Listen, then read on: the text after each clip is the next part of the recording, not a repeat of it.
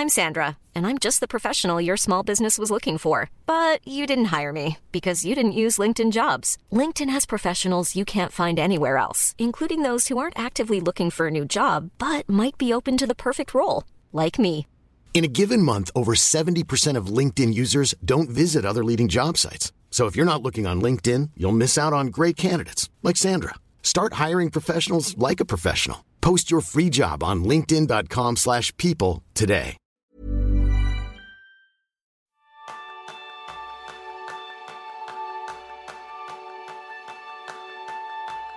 Bienvenidos a una nueva temporada del podcast de Kenso.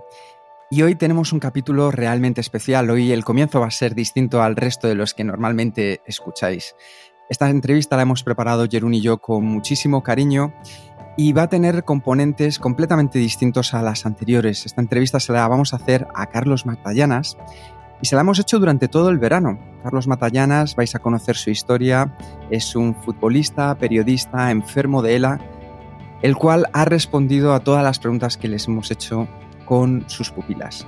Así que la diferencia va a ser que esta vez Jerún va a hacer las preguntas y yo voy a poner voz a Carlos Matallanas. Así que vamos a comenzar con ello y gracias por estar aquí. ¿Cómo te enfrentas a las situaciones más complicadas de la vida?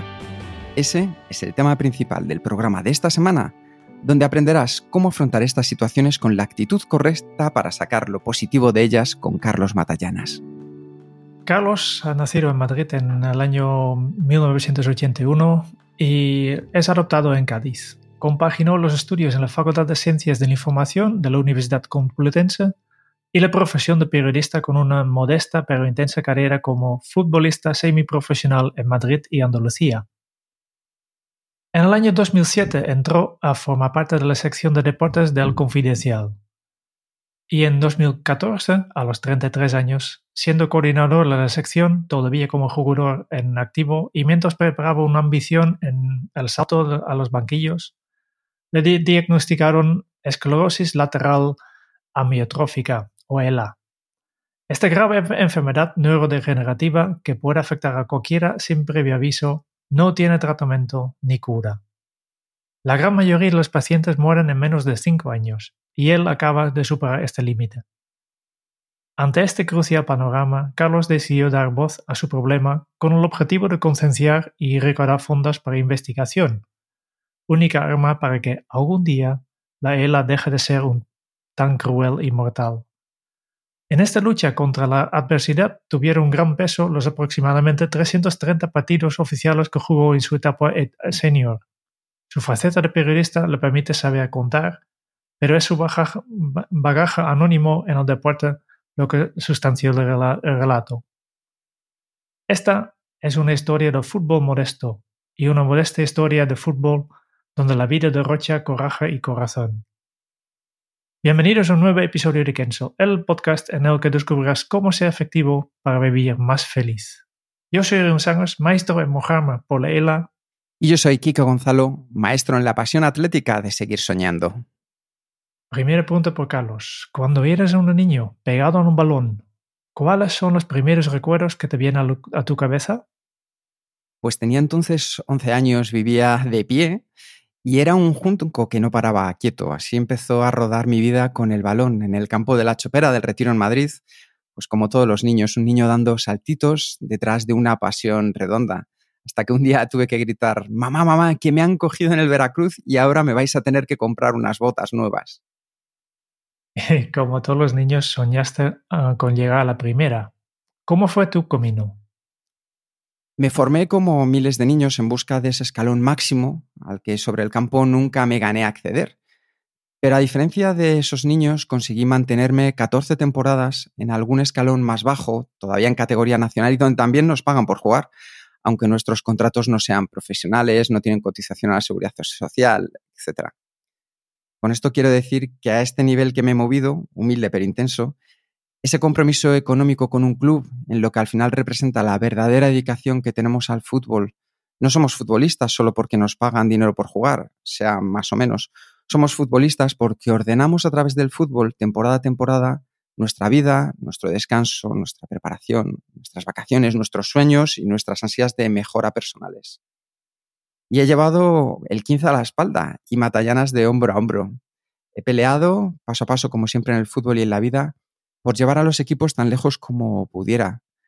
Tarde tras tarde y costra tras costra aprendí lo difícil que era cumplir ese sueño de llegar a primera. Tan difícil que todos los niños mirábamos de reojo y con respeto, como si de Futre, Butragueño, Michel o Caminero se tratara, a los mayores de nuestro equipo. Jugadores de tercera que salían orgullosos a entrenar con sus botas relucientes, limpiadas a diario por el utillero, lo que con 14 años suponía el mayor privilegio que jamás podríamos soñar. No pudo ser, no pude llegar a primera y el sueño de llegar arriba no se cumplió. Yo creo que con esto es importante que enseñemos al niño que ganar es lo que se persigue, pero expliquémosle que la derrota existe, va con nosotros en el deporte y en la vida, y es necesario convivir con ella. Pero ¿sabes qué pasó? Que un día, al entrar en el campo de la mina, un socio anciano me reconoció y se acercó a mí para decirme que se acordaba de cuando era juvenil. Y me preguntaba por mi abuelo, le brillaban los ojos. Yo no llegué a primera, eso estamos todos de acuerdo, pero os aseguro que delante de ese señor yo me sentía el mejor futbolista de España, un campeón del mundo más. Porque no hay futbolistas de primera, hay futbolistas. Y en mayo de 2013 marqué mi último gol. Lo celebré con estallido de alegría y recuerdo a todo el vestuario muy contentos por mí, me hizo muy feliz. Y lo hace más importante porque justo pocos días antes habían aparecido los primeros síntomas de la enfermedad, aunque yo todavía ni podía imaginar que fuera algo tan grave. Siempre que me calzaba unas botas, pensaba en la suerte que tenía de que el fútbol me siguiera permitiendo estar en su mundo. Mientras que me calzaba unas botas, siempre pensaba en los míos. Una de las amistades inquebrantables en la vida es la que se forja en un campo de fútbol con compañeros. Y Fernando Torres y tú la compartís. Fernando ha dicho de ti: es la persona que todos queríamos ser cuando las cosas van mal. Carlos ha entendido que su desgracia le da una oportunidad. La de tener una voz que se escucha y actuar dando ejemplo. Carlos, ¿nos puedes hablar de la ELA con las botas de fútbol puestas? Por supuesto. Estoy aquí principalmente por mi condición de enfermo de ELA, y así me estoy dirigiendo a vosotros, pero debo ser siempre justo con mis otras condiciones, entre las que destacan la de periodista y la de futbolista. Desde la primera vengo tratando la compleja enfermedad que sufro a través de un blog en El Confidencial, tribuna que cada vez coge mayor vuelo y obtiene un mayor respaldo de lectores ávidos de conocer qué es esto de la ELA. Pero es desde la segunda condición, la de jugador de fútbol, desde la que veo más apropiado hablar hoy. Me gustaría hablaros de mi enfermedad con las botas de fútbol puestas, y es que el fútbol es la respuesta a las preguntas más complejas que me han hecho últimamente. Preguntas que yo también me acabo haciendo, pero siempre a posteriori, cuando podemos pararnos a pensar por qué somos como somos, de dónde nace nuestra manera de ser. Los primeros síntomas de la ELA empiezan a aparecer en un proceso que dura meses. Roza lo desesperante y acaba tiñendo tu día a día de un tono gris que todo lo cubre. Los doctores, que aplican la acertada lógica de que lo menos frecuente es eso, lo menos frecuente, apartan de sus primeras hipótesis algo tan temido y fatal como es la esclerosis lateral amiotrófica. Pero es el tiempo, que jamás notarás que pasa tan lento como en esas semanas eternas, el que poco a poco te mete en un largo pasillo donde todas las puertas de escape laterales se van cerrando. Y al final te ves abocado a pasar por lo que hay, donde accedes a un mundo, a un lugar que es muy oscuro, allí donde se hace firme el fatal diagnóstico. Y os voy a contar lo que sentí y lo que pasó dentro de mí. Lejos de abrumarme, yo encendí desde el primer momento la luz de esa sala oscura en la que a la fuerza y de improviso la vida me había metido a los 33 años. Con tranquilidad y sin perder los nervios, acepté la situación, quise conocer el lugar donde me hallaba, qué opciones tenía, qué me esperaba allí y, más importante, no perdí ni un segundo de mi tiempo en lamentarme y en hacer comparaciones con los lugares fabulosos de donde venía. Los demás no entendían que yo fuera capaz de ver luz entre tanta oscuridad. Desde fuera fueron entendiendo que me encontraba entero, que seguía vivo y que quería vivir, que quería ver qué pasaba conmigo, hasta dónde podía llegar. Ya empecé a rodearme de gestos de asombro que acababan en las preguntas de que os hablaba al principio. ¿De dónde sacas esa fuerza? ¿Cómo es posible que reacciones así? ¿Por qué no te quejas? ¿Por qué no te desborda ver tan de cerca el sufrimiento inminente y la posibilidad de una muerte cruel y temprana? Pues metido en el faragor de mi batalla particular, yo no me paraba a pensar para dar respuesta a esas preguntas. Yo solo actuaba según me dictaba la forma de ver la vida que siempre he tenido. Pero las caras de asombro se multiplicaban según iba dando a conocer el diagnóstico y la insistencia de las mismas preguntas aumentaba. Llegó un momento en que me tuve que detener unos segundos y responder esas cuestiones a mí mismo. Y la respuesta que encontré fue la misma para todas ellas. Es muy sencilla y ya os la he anticipado. El fútbol. Porque el fútbol me enseñó a esforzarme día a día sin importar el pasado, ni arañar, ni añorar tampoco un futuro que no se conoce. Fue el fútbol el que me mostró que todo puede suceder en un segundo inesperado, tanto lo mejor como lo peor. El fútbol también me dio instrucciones para entender que ante cualquier imprevisto no queda otra que buscar soluciones y jamás excusas. Las excusas son las que te hunden más y te hacen perder un tiempo valioso. En la cautela del partido a partido, el fútbol me demostró que jamás hay que echar las campanas al vuelo ni arrojar tampoco la toalla, dándome así una virtud impagable como es la mesura. Dentro de un vestuario de fútbol, también aprendí a dominar mis miedos, a respetar los miedos de los demás y a sentirme libre asumiendo responsabilidades. Me hice hombre mucho antes que la mayoría de mis amigos por el simple hecho de tener un examen semanal donde constantemente se actualiza tu prestigio y para lo que no sirven excusas de ningún tipo. Y es que en el terreno de juego no hay árboles donde esconderse y acabas siendo muy consciente de qué has hecho mal o bien, por qué lo has hecho así y en qué puedes mejorar. Porque siempre se puede mejorar, no lo olvidéis, siempre. Y también fue el fútbol el que me enseñó a pensar en los demás, en la fortaleza del grupo, en el bien común, en ayudar al que se encuentra más en apuros, pero no por condescendencia, sino por la más genuina solidaridad. Solidaridad que solo se presta totalmente cuando no hay engaños, cuando identificas que quien lo pasa mal ya está dando todo lo que puede dar de sí y aún así necesita tu apoyo. Y también disfruté compartiendo esfuerzos al lado de gente mejor que yo, sin que la envidia jamás apareciese, porque sencillamente los mejores me hacían mejor a mí. Y porque aprendí muy pronto que hasta los mayores cracks de cualquier disciplina acaban necesitando de la ayuda y comprensión de quienes los rodean para ser aún más grandes y poder aspirar a las más altas cotas. Y por encima de todas las cosas, el fútbol me enseñó a soñar en mayúsculas, siempre con los pies en la tierra, pero soñar más allá de las nubes. Cuando tanto como yo, con mis seres queridos, recibimos el pasado verano mi fatídico diagnóstico, fue algo así como encajar 3 goles seguidos a falta de 5 minutos para el final del partido más importante de nuestras vidas. Y yo simplemente reaccioné como lo haría vestido de corto. Hice lo que he hecho siempre. Fui a recoger el balón del fondo de nuestra portería, lo llevé al círculo central y me dispuse a levantar 1 a 1 a la mayoría de mis compañeros que yacían entregados sobre el césped con ganas de estar en cualquier otro lado y no viviendo ese infierno. Ya voy acabando. Desde ese momento solo os quiero hacer ver a quienes escucháis mi mensaje todo aquello que me ha enseñado desde bien pequeño. Que los partidos se juegan hasta el final. Que mientras hay vida, hay esperanza. Que no hay minutos de la basura y que jugar es de por sí un regalo, sea cual sea el resultado. Que debemos disfrutar hasta de la peor de las derrotas, pero disfrutar porque lo damos todo, porque peleamos hasta el último suspiro. Porque sintiéndonos fuertes, ansiando mejorar y haciendo equipo, cualquier sueño se puede convertir en realidad. Porque hasta que el árbitro no pite el final, cualquier remontada siempre será posible. Y además, porque siempre habrá un niño mirándote y al que le debes dar ejemplo de los testigos, tu ejemplo. Hay 2 grandes ejemplos en el mundo de la ELA. El gran conocido, que es el físico Stephen Hawking, y el gran desconocido, la figura de béisbol de los años 20, Lou Gehrig. ¿Qué podemos aprender de cada uno? Lou Gehrig, este jugador de béisbol de la década de los 20 y los 30 del siglo pasado, fue el primer enfermo famoso de esclerosis lateral amiotrófica. Y por ello la ELA también es conocida oficialmente como enfermedad o mal de Lou Gehrig, sobre todo en Estados Unidos. Lou Gehrig sufrió una ELA de manual. Como ya era uno de los mejores jugadores de la historia y estaba en activo cuando aparecieron los síntomas, la opinión pública estadounidense asistió al deterioro físico de la estrella de los Yankees. La disminución de fuerza paulatina le convirtió en meses en un jugador vulgar primero y en un paquete incapaz de dar a la bola poco después. Como si viéramos de repente que a Messi se le ha olvidado jugar al fútbol. Dejó de saltar al estadio mientras le hacían pruebas y nada más cumplir 36 años le fue diagnosticado la ELA.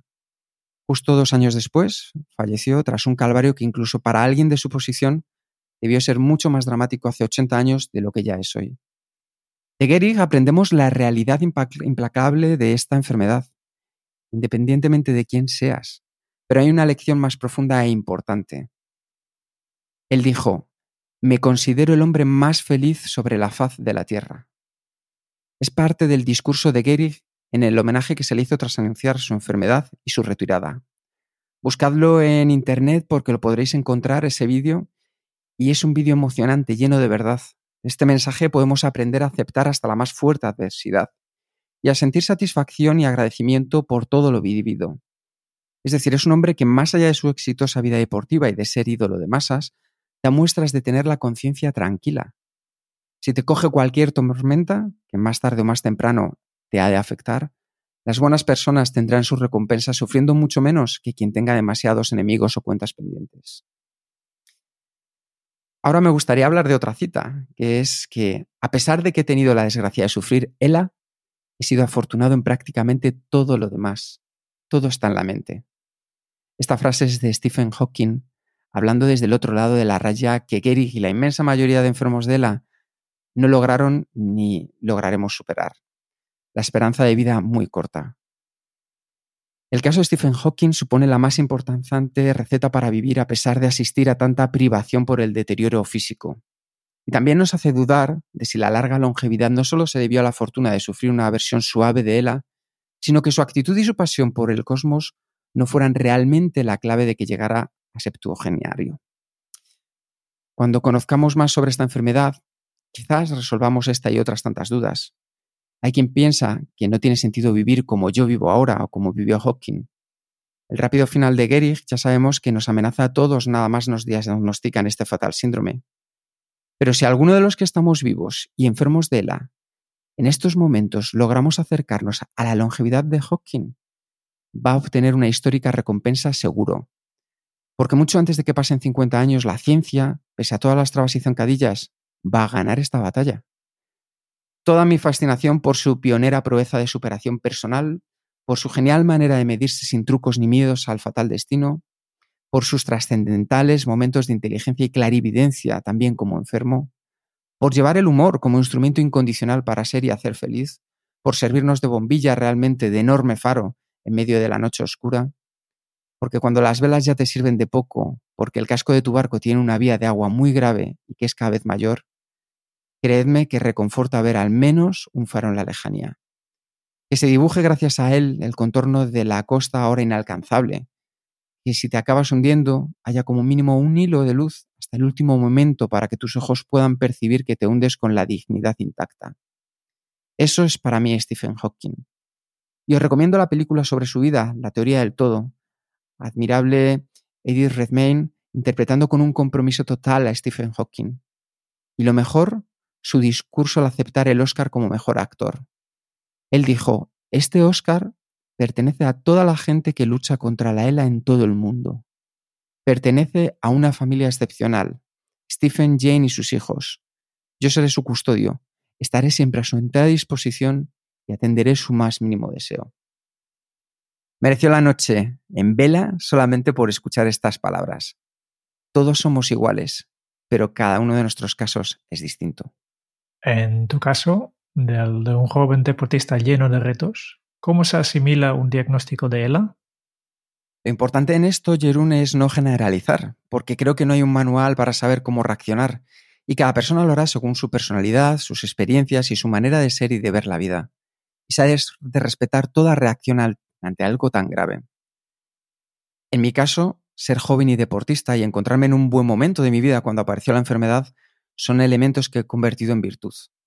De manera natural, he aceptado todo lo que me pasa y creo que he dominado todos los sentimientos negativos que no aportarían nada a la solución del problema, más bien al contrario. Desde que asumes la enfermedad, todos tus objetivos anteriores desaparecen. En general, haces muchas menos cosas que cuando estabas sano, pero sigues pudiendo elegir algunos placeres más allá de las obligaciones que te impone la enfermedad y sus rutinas. Vamos, que no pierdo el tiempo. Valoro todo lo que tengo, que por suerte en mi caso es mucho, y en una situación así no te puedes engañar, así que más te vale que te lleves bien contigo mismo.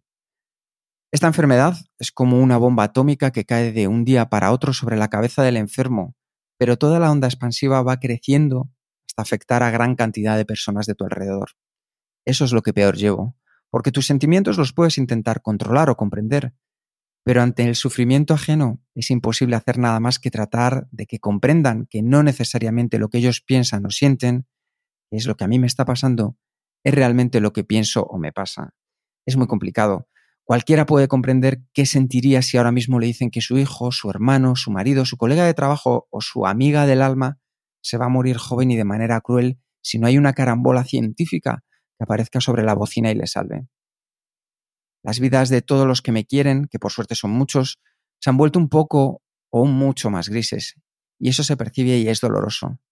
Y aunque sueño en un sentido literal, es decir, mi cabeza a veces me lleva mientras duermo a situaciones de mi vida sano y me veo hablando con normalidad o jugando un partido, eso es una muestra de lo increíble que es el cerebro humano.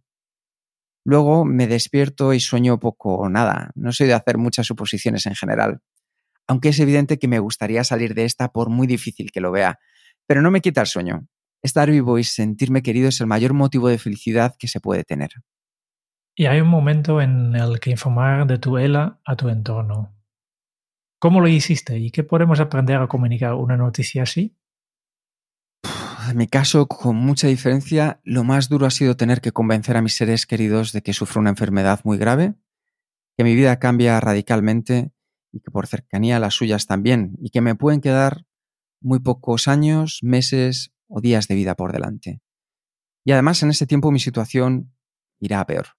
Cuando se lo comuniqué a todo el mundo, mi pareja y yo lo teníamos asimilado desde hacía meses. Y en ese tiempo la gente, en su día a día, ni siquiera quería pensar en lo que lo peor podía estar pasando. Nuestra sociedad no está preparada para asumir la enfermedad, la desgracia y el sufrimiento como lo que realmente son, parte de la vida. Algo totalmente normal y cotidiano. Y por muy fuerte que me vea ante la adversidad, no puedo evitar que la gente sufra por mí. Nunca me he quejado por nada de lo que me está pasando. No lo he vivido como algo traumático porque no entro a valorar qué es lo que echo de menos, ni añoro lo que podía hacer y ya no puedo. Eso creo que es perder el tiempo, y tiempo es lo que sé que no me sobra. Lo que hago es disfrutar con lo que puedo hacer hoy, ya que lo mismo mañana no podré. Es un mecanismo mental fácil de entender y que se me activó de forma automática desde el primer momento. Una vez que pasé a formar parte de ese club de luchadores que conforman los enfermos de ELA y sus familiares, tuve muy claro que una de mis prioridades iba a ser pelear sin descanso hasta el final, no solo por mí, sino por todos los demás, sobre todo por los que vengan detrás. Y este objetivo tiene dos claves. La primera clave es que no he sufrido ningún shock que altere gravemente mi estado de ánimo o mis valores vitales, con lo cual no solo siento la lógica necesidad de ser ayudado, sino que además quiero servir de ayuda. He actuado en todo momento de manera natural, guiándome por mis principios, y esto no tiene más relevancia que la justa, puesto que entiendo igual de lícito sentir pánico o verse superado por una situación así, aunque a mí, en este caso, no me haya pasado. Por esta templanza, por la que reitero tampoco quiero sacar pecho, es por la que intuyo que tengo espacios como este y pienso aprovecharlo. En mi caso y en el de la gran mayoría de los enfermos como yo, los signos de la enfermedad van apareciendo poco a poco en un lento avance que te permite ir asimilando que lo peor puede suceder. A mí eso, lejos de angustiarme, creo que me ha venido bien a nivel emocional. La segunda clave es muchísimo más compleja y reside en la propia naturaleza de la enfermedad a nivel médico, científico y social. La ELA se trata de una enfermedad que mata al paciente en una media de unos 5 años desde el diagnóstico y cuyo desarrollo es bastante cruel, paralizando poco a poco al enfermo, anulando su capacidad de comunicación y finalmente su capacidad para llevar aire a los pulmones, y todo ello mientras la actividad intelectual sigue intacta y se es plenamente consciente de todo el deterioro y del propio fallecimiento.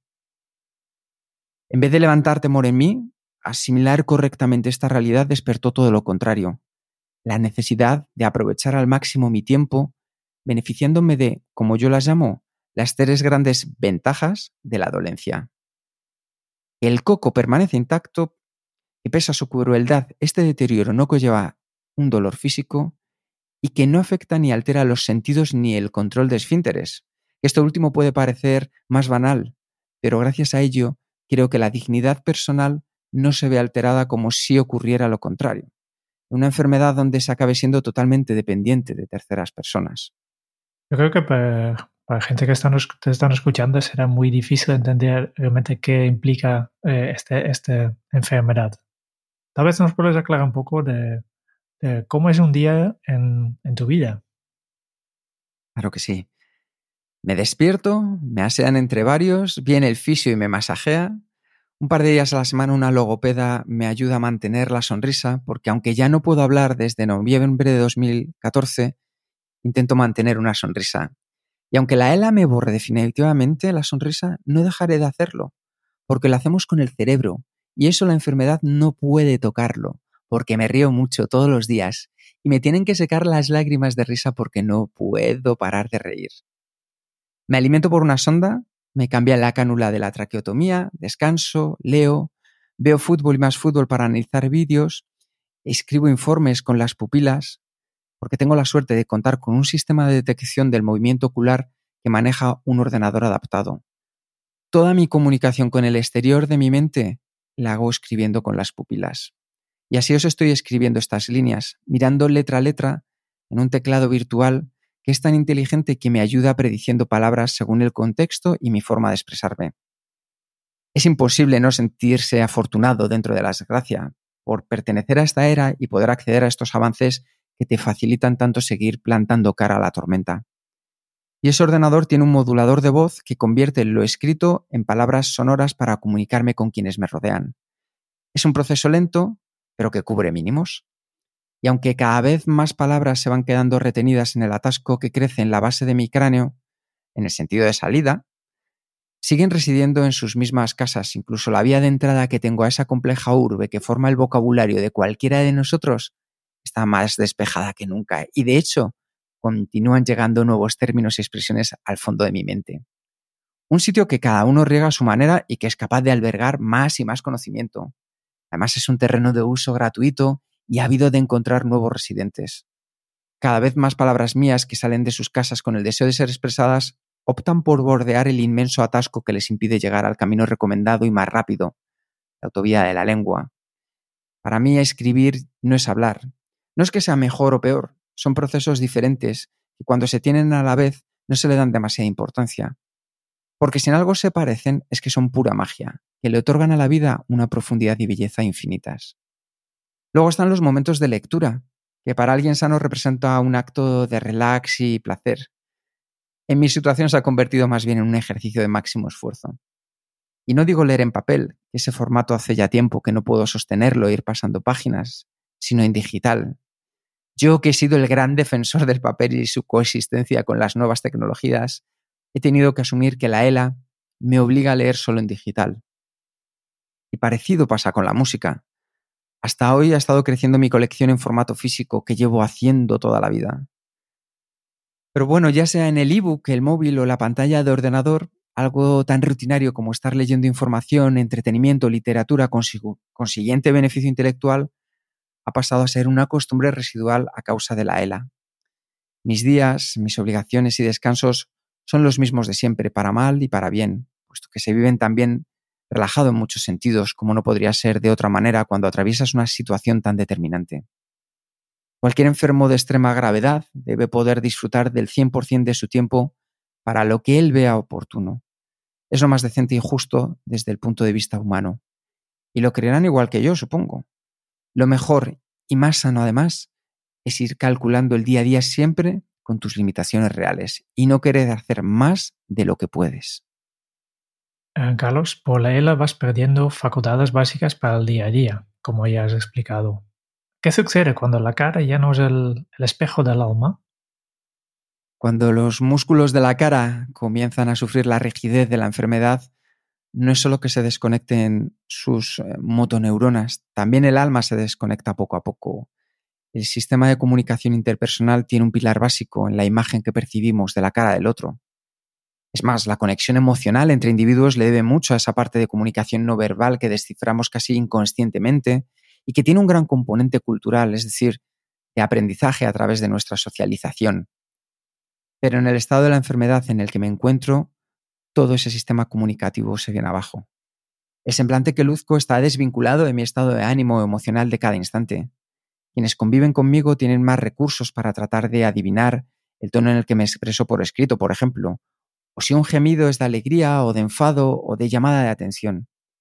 Pero siempre tienen que poner de su parte para buscar en la personalidad que conocen de mí y así compensar la información que mi cara ha dejado de emitir o lo hace de forma confusa. Y no es tarea fácil, por lo que hasta el acto más sencillo de comunicación se puede tergiversar muy fácilmente. Es vital en este proceso alejar la crispación y mantener la calma por ambas partes. Los profesionales que están acostumbrados a tratar con nosotros tienen un decodificador especial, casi universal y válido para todo enfermo. Está forjado por la experiencia y la gran sensibilización respecto a esta compleja problemática que deforma todo lo que antes hemos sido de cara al exterior. Nos dejan que nos expresemos sin malinterpretar nuestras palabras por la imagen general que dan nuestros gestos. Es más, es fácil que intuyan que estás contento con poco que te miren a los ojos. Y de eso también nos damos cuenta. Carlos, ¿por qué escribes sobre ELA? ¿Y qué vamos a necesitar para acabar con la ELA? Por todo lo que aquí he descrito, mis esfuerzos y los de los seres queridos que me acompañan en esta lucha están destinados a intentar avanzar en la solución del problema, que creo que atañe a todas las sociedades occidentales en general, por ser las que tienen más medios para la investigación. No se trata de meter miedo ni de dar pena en busca de fondos para unos pobres desgraciados que les ha tocado una enfermedad rara. No estoy escribiendo esto en busca de tiritas para una brecha por donde se escapan cada año miles de vidas humanas sin saber siquiera el porqué. En el caso de España, casi tantas como por accidentes de tráfico. Pretendo ser una voz firme y rotunda para evitar que hablar de la ELA pase de moda. Tengo mucho que contaros y espero despertar vuestro interés porque no tengo otro objetivo. Debido a los pocos datos que sabemos, estamos hablando de un asesino en serie que amenaza a toda la sociedad en su conjunto y del que no se conoce ni el arma que utiliza. Nadie está libre de vivir en su familia lo que los míos y yo estamos viviendo ahora junto a miles de familias en España. Por gravedad y por número de casos, la ELA no puede ser considerada una enfermedad rara. Es una enfermedad desconocida y que debemos descifrar cuanto antes. Como para capturar un criminal, para empezar a dar caza a la ELA se necesita investigación. Y antes que el propio dinero, es más importante la voluntad de darle prioridad al problema. Y en lo que a mí respecta, si también me toca perder finalmente la batalla contra la enfermedad, cuantas menos dudas sobre lo que me ha pasado y por qué me ha pasado me lleve de este mundo, más satisfecho me sentiré. Simplemente porque estará más cerca el momento en que nadie muera de esta manera tan absurda e incomprensible. La sanidad pública y universal es uno de los mayores logros sociales que se pueden alcanzar. Así me lo transmitieron indirectamente desde bien pequeño.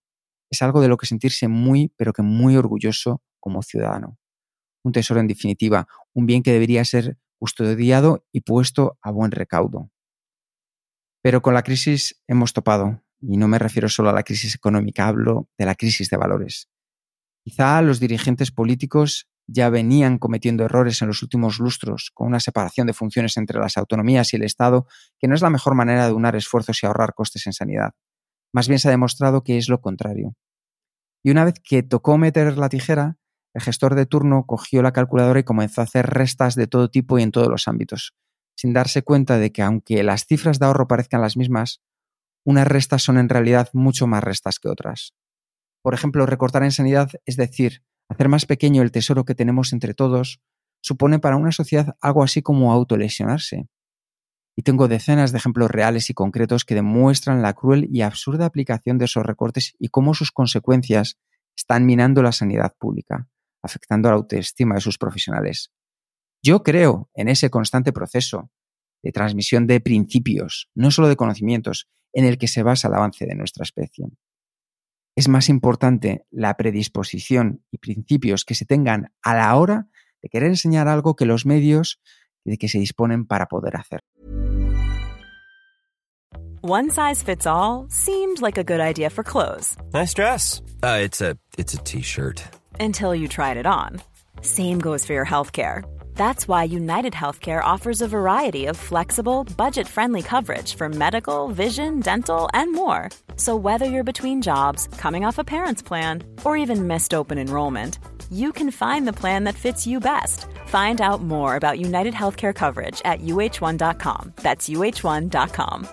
Quality sleep is essential. That's why the Sleep Number Smart Bed is designed for your ever-evolving sleep needs. Need a bed that's firmer or softer on either side? helps you sleep at a comfortable temperature? Sleep Number smart beds let you individualize your comfort, so you sleep better together. J.D. Power ranks Sleep Number number 1 in customer satisfaction with mattresses purchased in-store. And now, save 50% on the Sleep Number Limited Edition smart bed for a limited time. For J.D. Power 2023 award information, visit jdpower.com/awards. Only at a Sleep Number store or sleepnumber.com.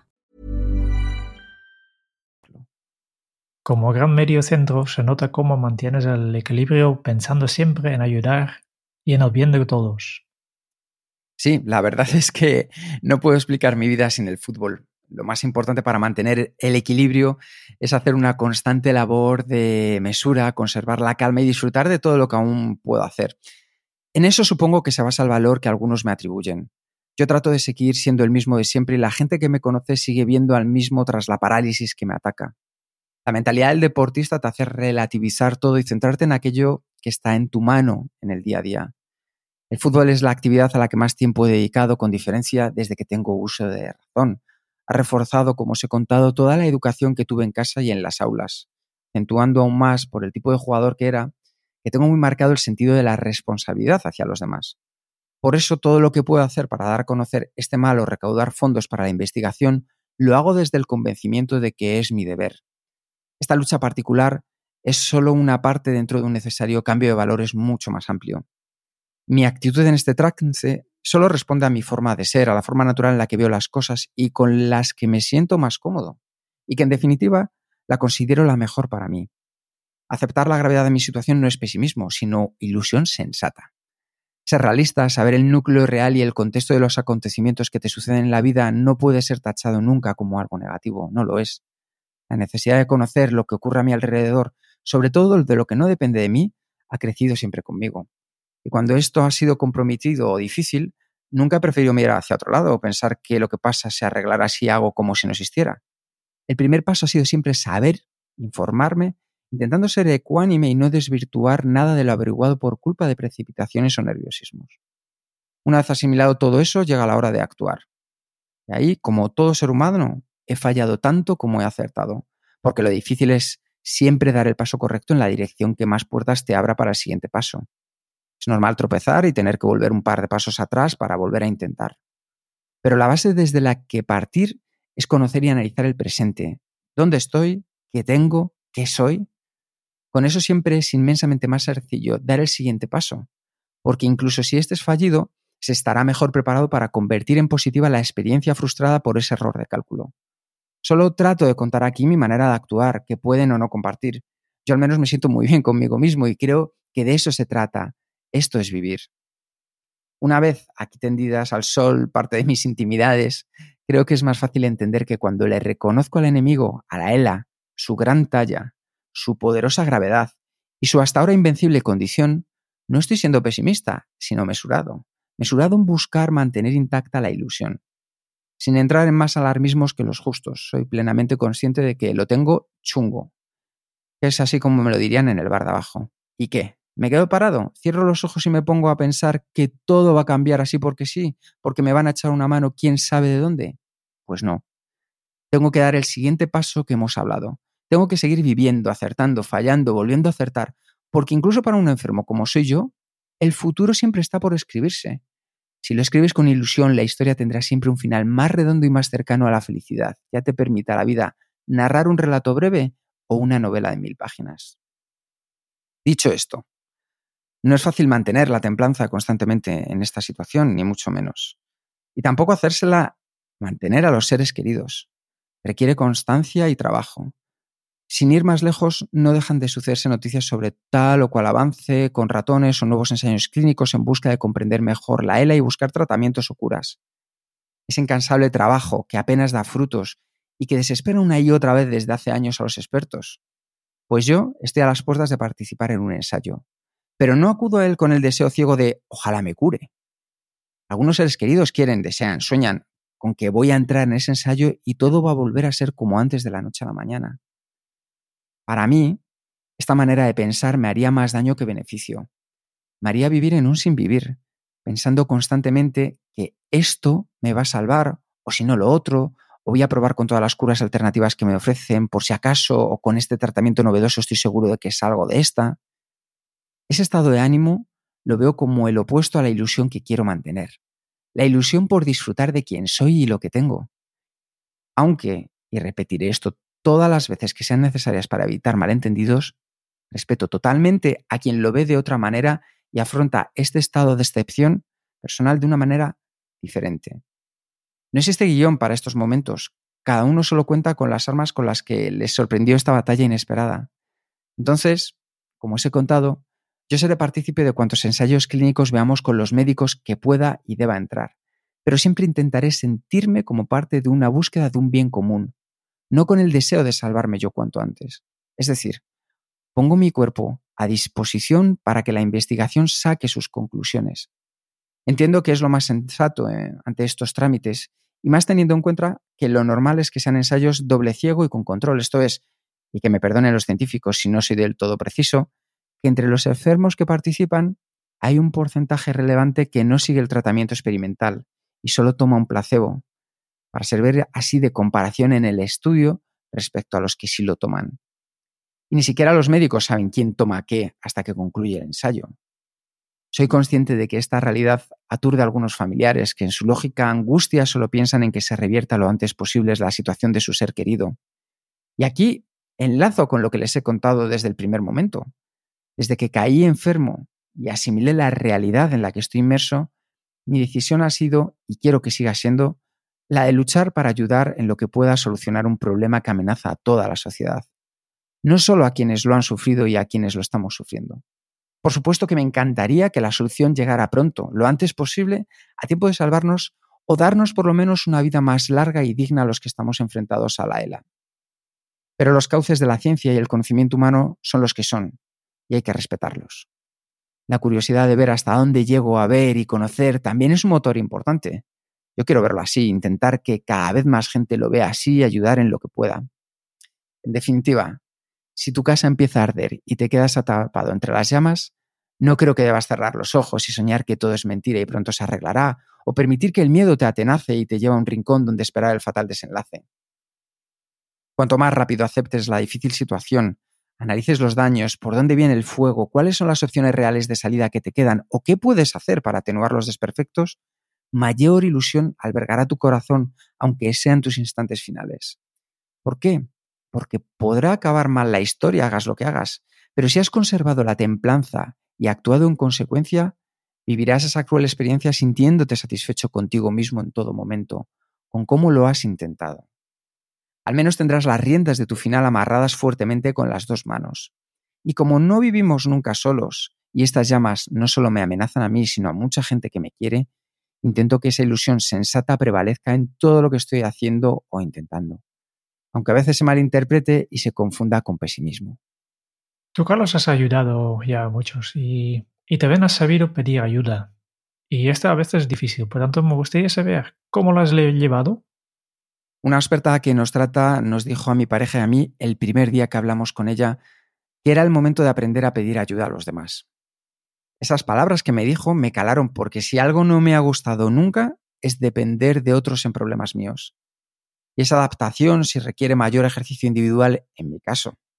Pero mientras sigo siendo bastante independiente, pese a que poco a poco debo ayudarme más del bastón, entre comillas, diario que me ofrecen, sobre todo mi pareja, sí que quiero dejar constancia de cómo los demás han asumido mi enfermedad. Lo han hecho como mejor han sabido pese a los tópicos sociales que existen y que he intentado explicar para combatirlos. Son maneras de vivir y maneras de ayudar. Asumir la cara trágica de la existencia es el mayor canto de la vida que se puede hacer. Saber que todo puede pasar en cualquier momento, para mal o para bien, da alas a la hora de disfrutar cada instante. Le hace a uno consciente de cuándo conviene sacar a relucir la mesura o cuándo, en cambio, toca dar rienda suelta al disfrute sin complejos. Y esta visión no me la ha dado la enfermedad, os lo aseguro. La ELA más bien ha sido el motivo para poner en práctica lo que siempre he pensado al respecto. Y la excusa, en este caso, para poder transmitir mi forma de ver la vida a través de estas palabras con el humilde deseo de que puedan servir de algo a alguien. No puedes permitirte perder ni un segundo del día en pensar qué es lo que no puedes hacer, sino que lo que haces inconscientemente es valorar lo que haces ahora mismo, porque posiblemente llegará un momento que tampoco podrás hacer eso. Este mecanismo se me activó automáticamente desde el primer momento y ahí sigue ayudándome en cada paso que doy. Y uno de estos grandes gestos públicos es el de tu amigo Fernando Torres, emblema del Atlético de Madrid, y hemos hablado de él antes en esta entrevista.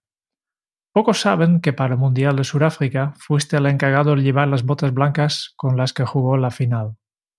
Fernando se ha convertido en el embajador del proyecto MinE y además vuestra amistad nos dejó una entrevista maravillosa sobre el fútbol y la vida, que es el miembro del libro ¿Quién dijo rendirse?, escrito por José Antonio Martín Petón.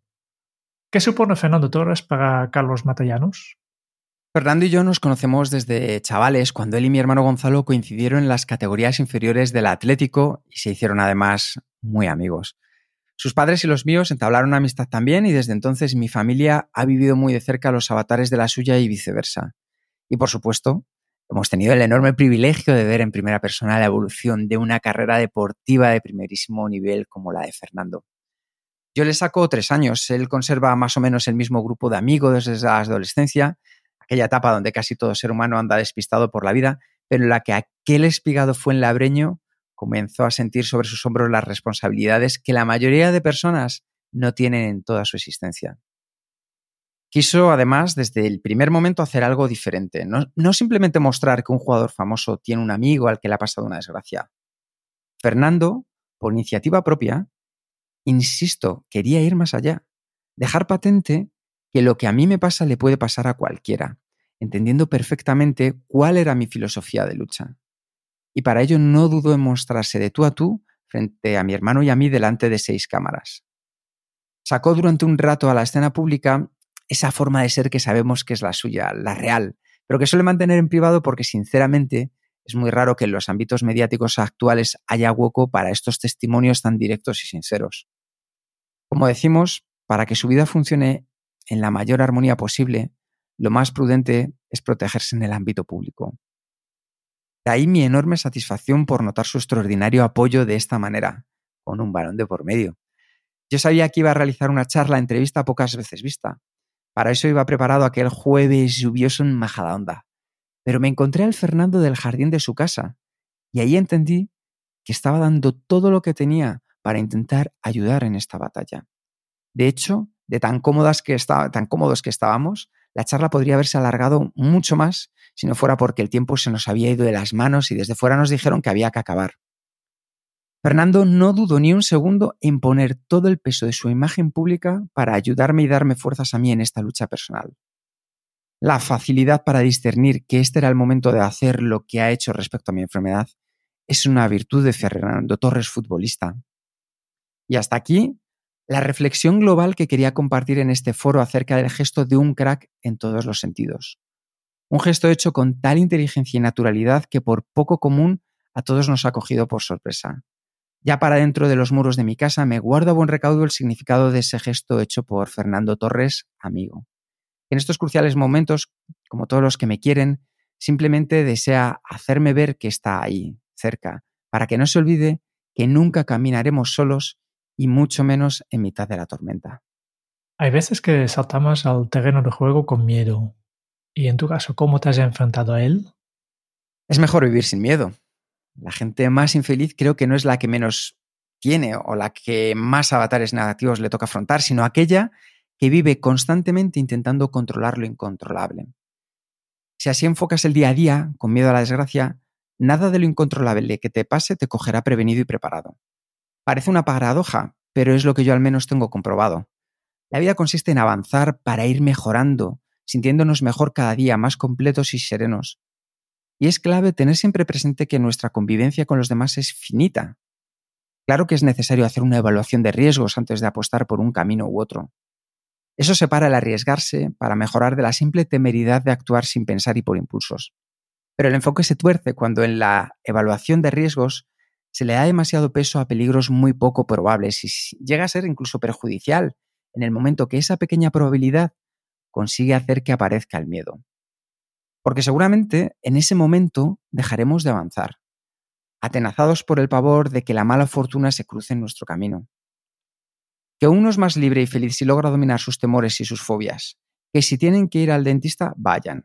Si tienen que coger un avión, lo cojan. Porque por suerte, la muerte y la desgracia no son predecibles. Otro tipo ingenioso decía que no siempre que uno piensa que se va a morir, se muere uno. Esta obviedad remarca la gran capacidad de supervivencia del cuerpo humano. Una máquina hecha para vivir, pero dominada por un cerebro que es capaz de imaginar peligros en cualquier lado. El final nos espera a todos igual. Lo que no sabemos nunca es dónde está, cuándo y en qué forma. Pero si vivimos cada día sin miedo y salimos a la calle con la intención de realizar nuestros sueños, el día que nos sorprenda la muerte nos cogerá con los deberes siempre hechos.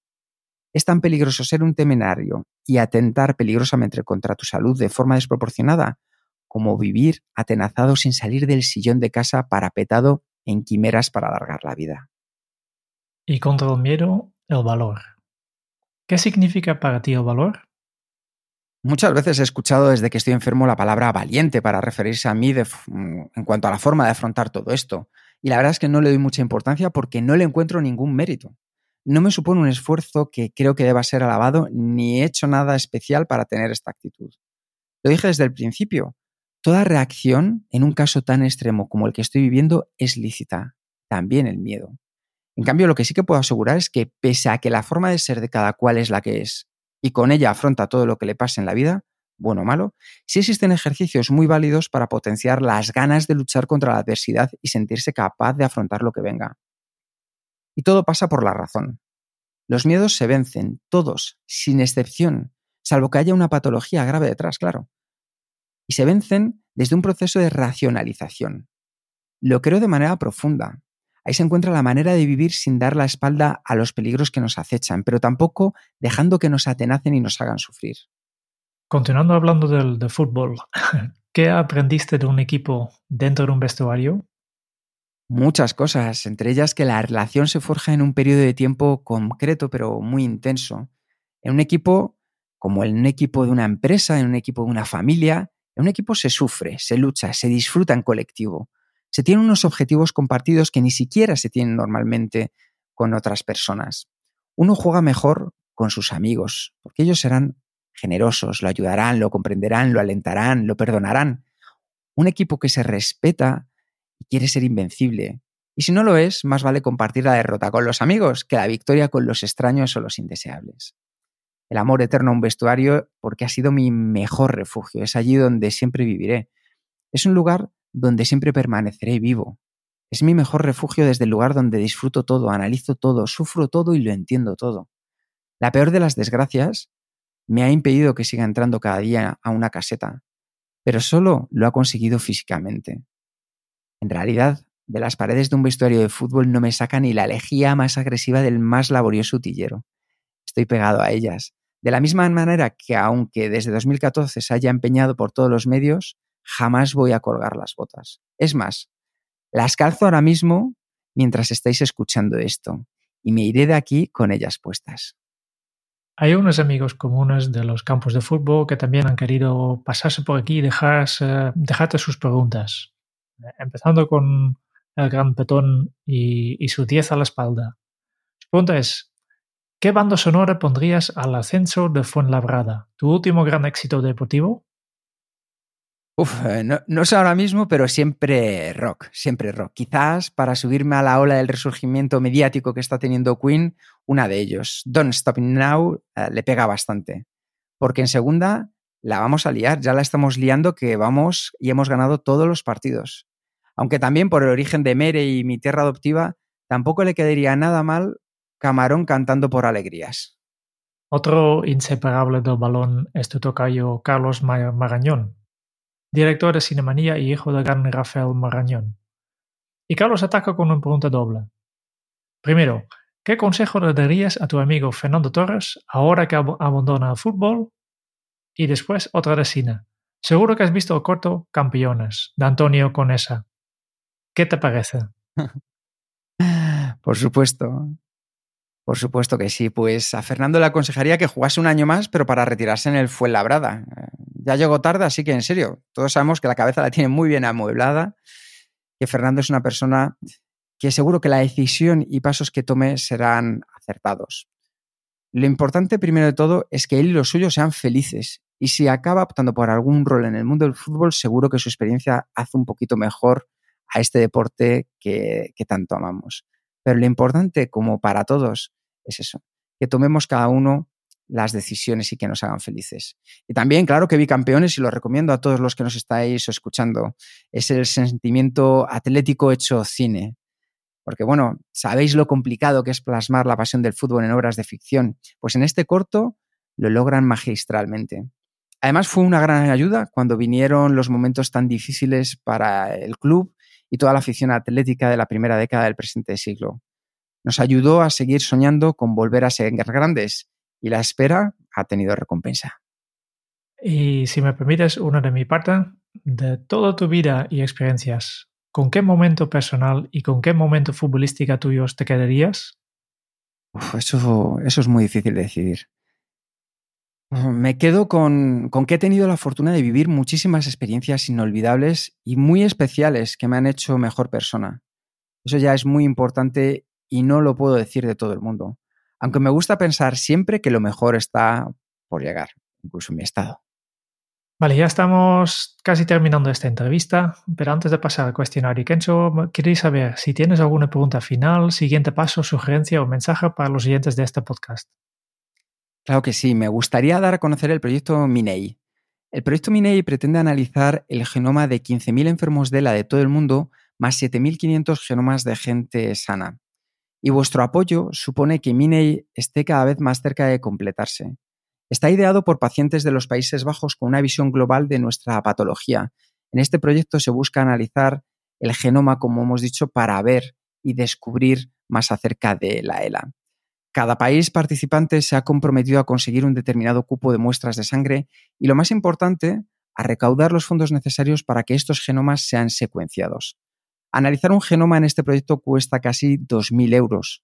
Es un proceso industrial complejo donde se busca comparar unos con otros esperando que esas miles de estadísticas acaben arrojando alguna luz para entender a la ELA. Se busca con esos datos saber los tipos de ELA que hay, las diferencias entre ellas, qué base genética tienen y, por encima de todo, se busca poder ayudar a todos los grupos de investigación marcando algún camino certero por el que encontrar un tratamiento o una cura.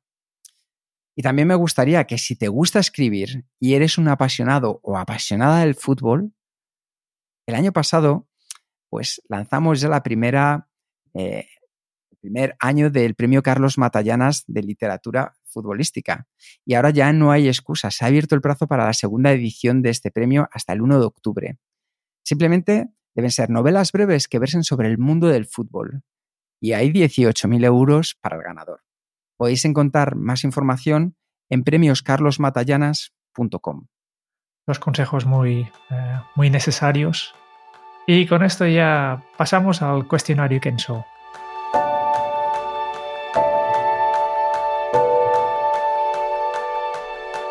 Como ya sabes, 10 preguntas que hacemos a todos nuestros entrevistados. Empezando con, ¿cuál es tu lema? It's a long way to the top if you wanna rock and roll. Es un largo camino hasta la cumbre si quieres rock and rollear. ¿Cómo se titularía tu biografía? Pues la verdad es que ya tengo un boceto de mi autobiografía y tiene el título totalmente decidido. Lo único, permitidme que no lo haga público todavía. A ver si alguien se decide a publicarla, porque es un texto arriesgado. Yo creo que será un texto que vale mucho la pena. ¿Cuál es el libro que más has regalado?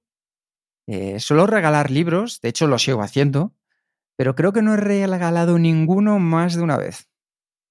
¿A quién te gustaría o te hubiera gustado conocer? Idolatro a poquísimas personas y trato de mantenerme alejado de ellas para seguir admirándolas. Pero, por ejemplo, me hubiera gustado tener una conversación con Stephen Hawking para hablar de sus rutinas diarias con la enfermedad y su organización mental para el trabajo y la comunicación con los demás. ¿Cuál es tu posesión más preciada? Mi perro Honky y mi colección musical, que aunque no es exageradamente grande, pero le tengo muchísimo cariño.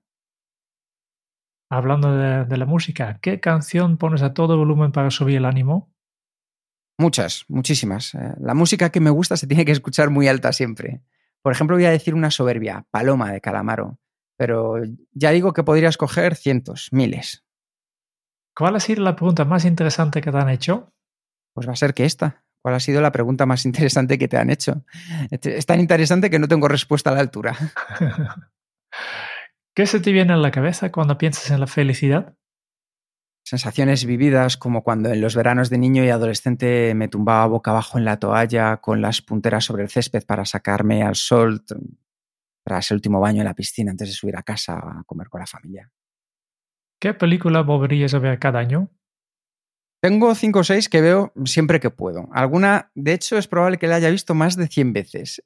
Y luego hay otras muchas que no me importa verlas de nuevo si me topo con ellas. La última que me ha entrado por los ojos y está dentro de este club es Boyhood, que me parece inmensa. Ya, para terminar. Si tuvieras que dejar un mensaje en una cápsula para tu yo del futuro, ¿qué le dirías? Pues le diría algo así como, qué de puta madre que hayas llegado a leer esto. Genial. Vale, con esto ya vamos terminando, ¿no, Kike? Sí, efectivamente, vamos terminando y un resumen muy especial para Carlos. Y el resumen de este episodio está escrito por un equipo de compañeros que hemos elegido a Carlos como capitán para este partido. Un 11 donde la actitud ante la vida es lo primero y el fútbol va por dentro. El Mono Burgos, entrenador, amigo bajo los palos, una defensa sólida e inquebrantable, los padres de Carlos, hermanos y familia, un medio centro de arte y esfuerzo rodeado de sus amigos, Petón, Melgar, Marañón, Rodri, Pedro Simón, y en punta un niño de Fuenlabrada, un tal Fernando Torres. Y un jugador número 12, con millones de personas apoyando de manera incondicional desde la grada. Todos nunca dejemos de creer. A los 33 años y tras unos 330 partidos oficiales, las botas se quedaron calladas en el armario. Escribir puedo, pelear también. Eso es un mensaje metafórico en cierta medida, sí, pero también claro y descriptivo, una forma de afrontar las adversidades. Este par de líneas resume perfectamente la vida de un exfutbolista y periodista al que padecer ELA no le ha obligado a apartarse del mundo del balompié ni de la vida, aunque el partido esté terminando. El mediocentro, Carlos, reúne todas las frases que fueron verso cuando los maestros del periodismo las escribieron por vez primera y las convierte en admirable verdad. Ha dado todo, dar todo tremendo, pero es evangélicamente cierto, lo dio todo, sudó la camiseta hasta la última gota. O la argentinada ya no respira, transpira. Un ciento más y las agranda. Carlos Gómez Matallanas, Mata. El mediocentro acude al cruce nuevamente. No está en el campo para aceptar que a su equipo le hagan una contra en el último instante y le limpien el partido. No hay rival que le someta. Puede perder, jamás entregarse. No hay camiseta que le asuste, oponente que le acompleje, estadio que le achique, afición que le aplaste, circunstancia que le pueda. Tampoco hoy, mucho menos hoy. Desde la grada, una multitud bien intencionada le jalea, le aplaude y le dice que ya está bien, que es imposible dar más y que pida el cambio. Sus compañeros, desde todos los lugares del campo, le gritan que no pasa nada si para, que ha corrido por todos y que ahora todos pueden correr por él. Solo el 9, que cuando era un niño ya caminaba a su lado, sonríe entre las pecas y piensa, tanto tiempo a su lado y no le conocéis. Carlos Matallanas aprieta los dientes, agrupa el poco oxígeno que le queda para reforzar su idea, su amor, y continúa. No pido el cambio, antes me muero y si no puedo chutar con los pies, chutaré con la mirada. Se anima, se impulsa a sí mismo, se dice, se grita, sigue jugando, Mata, sigue jugando, creer siempre y sin excepción. Sus cualidades de llegador e intimidador en campo contrario, presión total a la ELA. No hay excusas que valgan. Está él y lo que sea capaz de demostrar. El balón pasa por encima suyo, salta y lo toca a la zona sin peligro. Se aproxima al amigo, la recibe, busca al otro lado y la sirve a la carrera de su extremo. Por delante, bien tocada, dispuesta para el ataque. La fuerza del inmerso rival disminuye un algo cada vez que Carlos actúa. Es una fuerza arrolladora de la naturaleza. Plantado en la mitad del campo, cada vez que roba y juega, hace más fuertes a los suyos. Todos lo ven, sus compañeros que son 10 y son legión y los espectadores atrapados por la emoción de una epopeya. Matallanas, el 15 contra su ataque, martillea el alma del rival. El contrincante, el adversario, el oponente, el contrario, el enemigo, su enemigo, la ELA, la esclerosis lateral amiotrófica, el cuadro adversario, equipo, lento, asesinado, ELA. Ha caído frente a él. Dentro de unos años, todos habremos partido de este mundo. Tomémoslo con deportividad y sintamos que la muerte es un paso más. Inexorable, una palabra bastante hermosa en su dureza, pero por encima de nuestros pasos y sus huellas seguirán retumbando los de Carlos. Carlos Gómez Matallanas mata. De un lado a otro del planeta será su palabra sobre su recuerdo, palabra de todos. Su ejemplo, estímulo para que millones de personas se vean confortadas en el combate y para que los científicos vayan acercándose al origen y al fin de la asesina silenciosa. No aflojes, Carlos, que el partido continúa. En la puerta del vestuario, alguien está esperándole, como en los viejos tiempos de la añoranza, y Carlos se asusta. ¿Qué habré hecho mal para que esté en la puerta esperándome y no con los demás en la salida? Pero al acercarse, ve su gesto, los ojos radiantes de alegría, orgulloso y feliz. Hoy has hecho el mejor partido de tu vida, Carlitos, el mejor partido de tu vida. Bernardino la abraza con fuerza celestial y mirando a la grada vacía y a todas las gradas de todos los campos dice como al aire: este es Carlos Gómez Matallanas, mi nieto, y no se rinde nunca, es futbolista. Porque Carlitos es uno de esos ruiseñores del poema Vientos del Pueblo de Miguel Hernández, que cantando esperan la muerte, porque hay ruiseñores que cantan encima de los fusiles en medio de las batallas. Pues muy emocionante resumen de una entrevista emocionante. A nosotros al menos nos ha encantado saber de Carlos y comunicarnos con Carlos. Y también quiero dar las gracias a todos los oyentes de este podcast por habernos escuchado. Si te ha gustado, por favor, suscríbete a nuestro canal de YouTube, donde podemos ayudarte a desarrollar tu efectividad. Y si quieres conocer más sobre Kenso, pues puedes visitar nuestra web en kenso.es. Te esperamos en el próximo episodio del podcast de Kenso, donde Jerún y yo buscaremos más pistas sobre cómo ser efectivos para vivir más felices. Hasta entonces es un buen momento para poner en práctica un nuevo hábito Kenso. Tus botas, allí donde las quieran poner, siempre serán un símbolo de rebeldía. Hasta dentro de muy pronto. Chao.